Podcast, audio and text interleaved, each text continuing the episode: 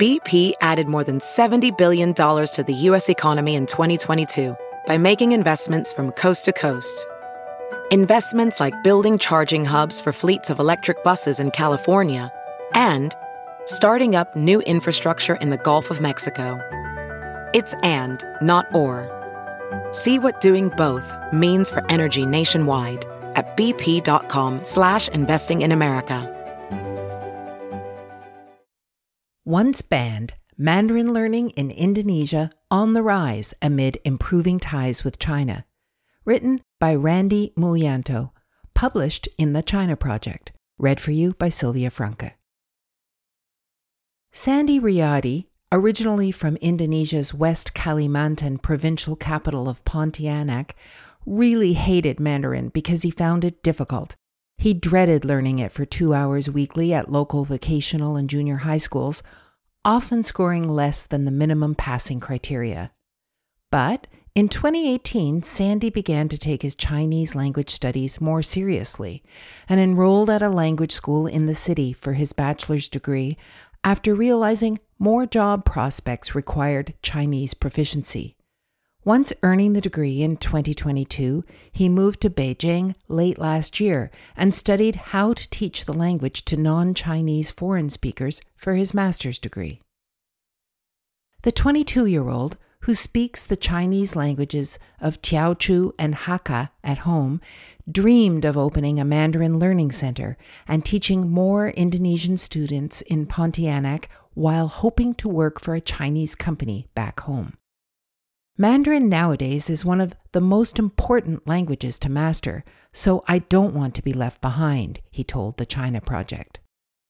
While most of Indonesia's ethnic Chinese minority, more than 2.8 million people per the country's 2010 census, speak Indonesian daily, some families speak Hokkien, Hakka, and Teochew. Mandarin is not a common home language. China Indonesia ties. Indonesia is now Southeast Asia's largest economy.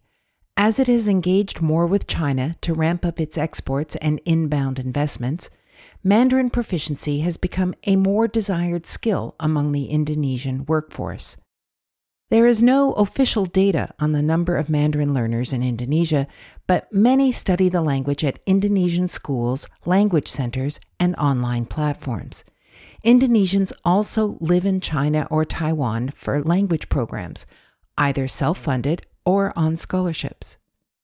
Xie Kankan, an assistant professor of Southeast Asian Studies at Peking University, said Mandarin education definitely brought some positive impact to the China Indonesia ties, as the rise of China brings new economic opportunities for the world's fourth most populous country of more than 275 million. Indonesia's investment ministry reported 5,665 projects from mainland China and Hong Kong throughout the country in the first half of 2023. The ministry added mainland China was the nation's second largest foreign investor at $3.8 billion, whereas Hong Kong came in third at $3.5 billion. Neighboring Singapore topped the list at $7.7 billion. Despite investments from China, there is still resentment felt by some Indonesians towards the People's Republic. According to the Indonesia National Survey Project 2022, published by ISEAS Yusof Ishak Institute in Singapore, 34.1% of respondents perceived China's rise negatively, while only 27.1% saw it positively. The survey five years ago showed an opposite finding. Possibly, respondents have become more guarded in their assessment of the impact of China's rise and prefer to base their judgment on further outcomes of China's engagement with Indonesia, according to the survey. Although there are reservations about the impact of China's rise, only a small proportion of respondents consider the relationship between China and Indonesia to be bad, 11.5%. Reasons for studying the language. Economic opportunities, including higher salaries and more Chinese business partners, attract many Indonesians to study the language. Jakarta resident Ado Himura, who owns the Easy Mandarin Language Center in the Kelapa Gading district of the Indonesian capital, said many of his students wanted to focus on conversation skills because of work or business dealings. They were not as concerned about reading and writing. That's why 60% of our teaching is more focused on conversation classes, he told the China Project, adding Easy Mandarin does not emphasize textbook materials and memorizing Chinese characters. His language center teaches students listening, reading, and writing skills. The 35 year old Chinese Indonesian, who went to Shanghai in 2009 to study the language for a year and a half, now has around 170 adult and child students, with about 12 teachers. Easy Mandarin sets prices from 100 to 200,000 rupiah, $6.60 to $13.20 for each group or private session for every person. When in Shanghai, Ado found many Indonesians learning Mandarin in China were above 30 years of age. But after he started the company in 2013, he said that those registering for his classes tended to be younger, from 14 to 25. Aside from work related purposes, younger Mandarin learners often cite Chinese pop culture as the primary motivation. Janice Josephine Lee chose to learn Mandarin after consuming Chinese entertainment. Originally from Medan in Indonesia's North Sumatra province, the 18 year old has studied the language at local schools and learning centers since she was five. She watches wuxia dramas, martial arts dramas, and she hopes not to rely on English subtitles. But she also has career goals in mind and plans to head to Beijing to study international business for her bachelor's degree in late August. The politics of Chinese language study. It was not always this way. The Cold War spilled into newly independent Indonesia in the mid 1960s the government blamed the Communist Party of Indonesia, PKI, for staging a coup in 1965. At the same time, the Beijing Taipei rivalry pushed some local ethnic Chinese populations, rooted in the archipelago for centuries, to side with either of the governments. Zhou Taomo, an associate professor of history at Nanyang Technological University in Singapore, said Indonesia's Mandarin education landscape in the 1950s influenced some students to orient toward the People's Republic of China politically, because some teaching materials used in the pro Beijing classrooms were from the country and had leftist tendencies, Zhou said. Most victims of the mass killings were members or sympathizers of the Indonesian Communist Party. They were targeted due to ideological reasons, not because of their ethnicity. But overall, the Chinese in Indonesia, regardless of their political affiliation, experienced a period of insecurity in 1965 to 66.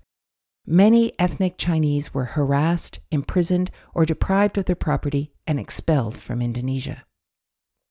Meanwhile, pro Taipei Chinese medium schools were also present in Indonesia.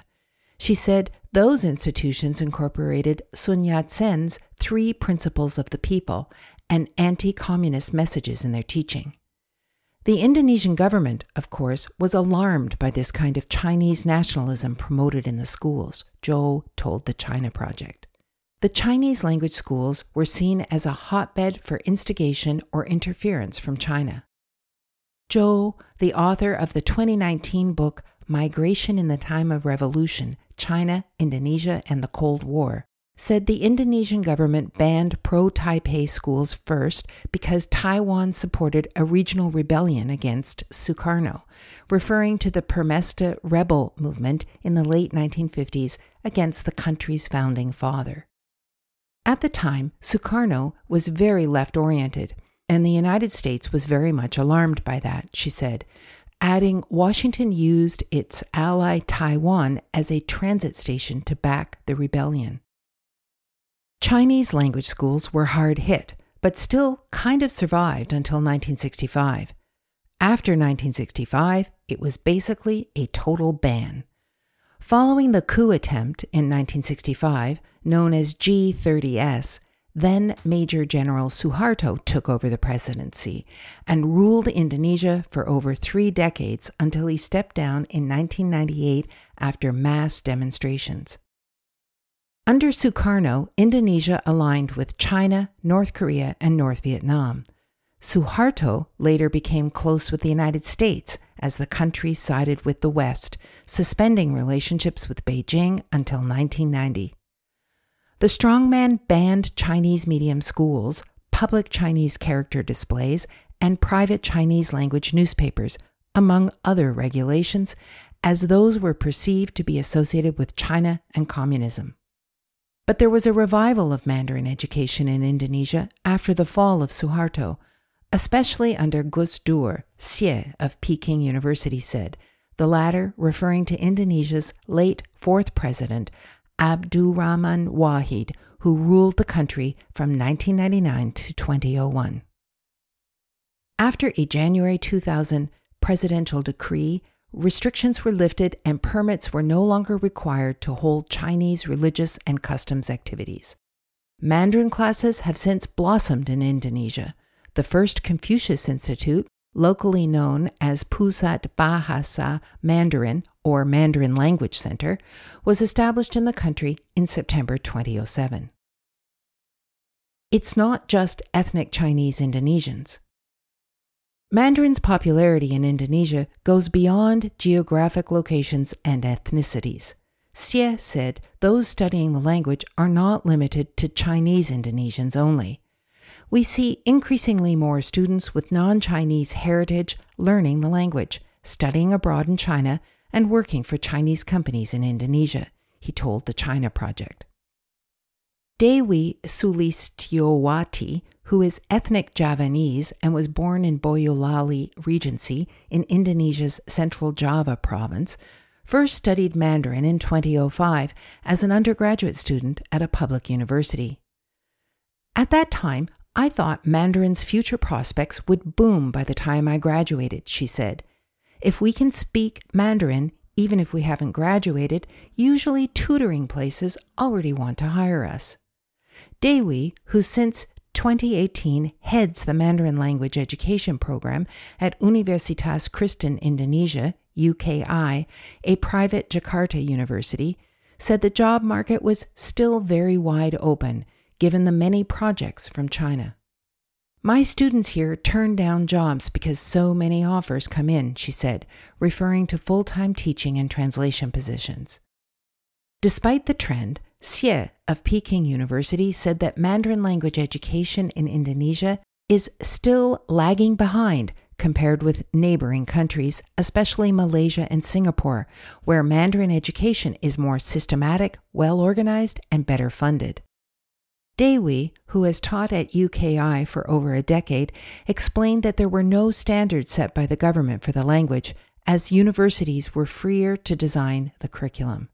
However, there were some requirements that she and other lecturers, members of the same Mandarin Education Association, agreed on. For example, the minimum standard for graduates is HSK 4, a standardized test for Chinese language ability. HSK 9 is the most advanced level. So, throughout Indonesia, the minimum standard for undergraduates is HSK 4, Dewi told the China Project, adding those standards were acceptable given the students started from zero. But how lecturers set the curriculum, what courses they want to create, those all depend on the universities. Yet, the future of Mandarin study in Indonesia remains bright if not brighter, as the ties continue to grow between Jakarta and Beijing.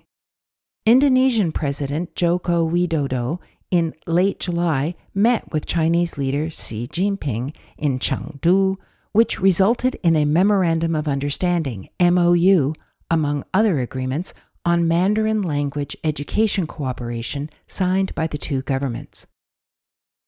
Udil Chatim, an education and culture attache at Indonesia's embassy in Beijing, said in a press release that the agreement was first signed in 2013 before being temporarily renewed in 2018, and its extension plan in 2020 was affected because of the pandemic. The MOU included a partnership program that combined Mandarin and vocational education amid increasing investments from Chinese companies in Indonesia, emphasizing the need to strengthen the language education at Indonesia's educational institutions.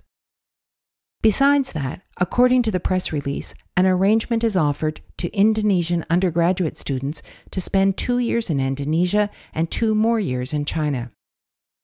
This program aims to allow Indonesian students to study Mandarin in Indonesia for the first two years before continuing their studies in China. Diploma students may also spend a year studying in Indonesia, another year learning in China, and their final year in industry. With around 4,000 universities, including about 2,200 vocational universities and more than 14,400 vocational schools across Indonesia, schools and students are counting on economic opportunities as China's businesses continue to expand in the Republic.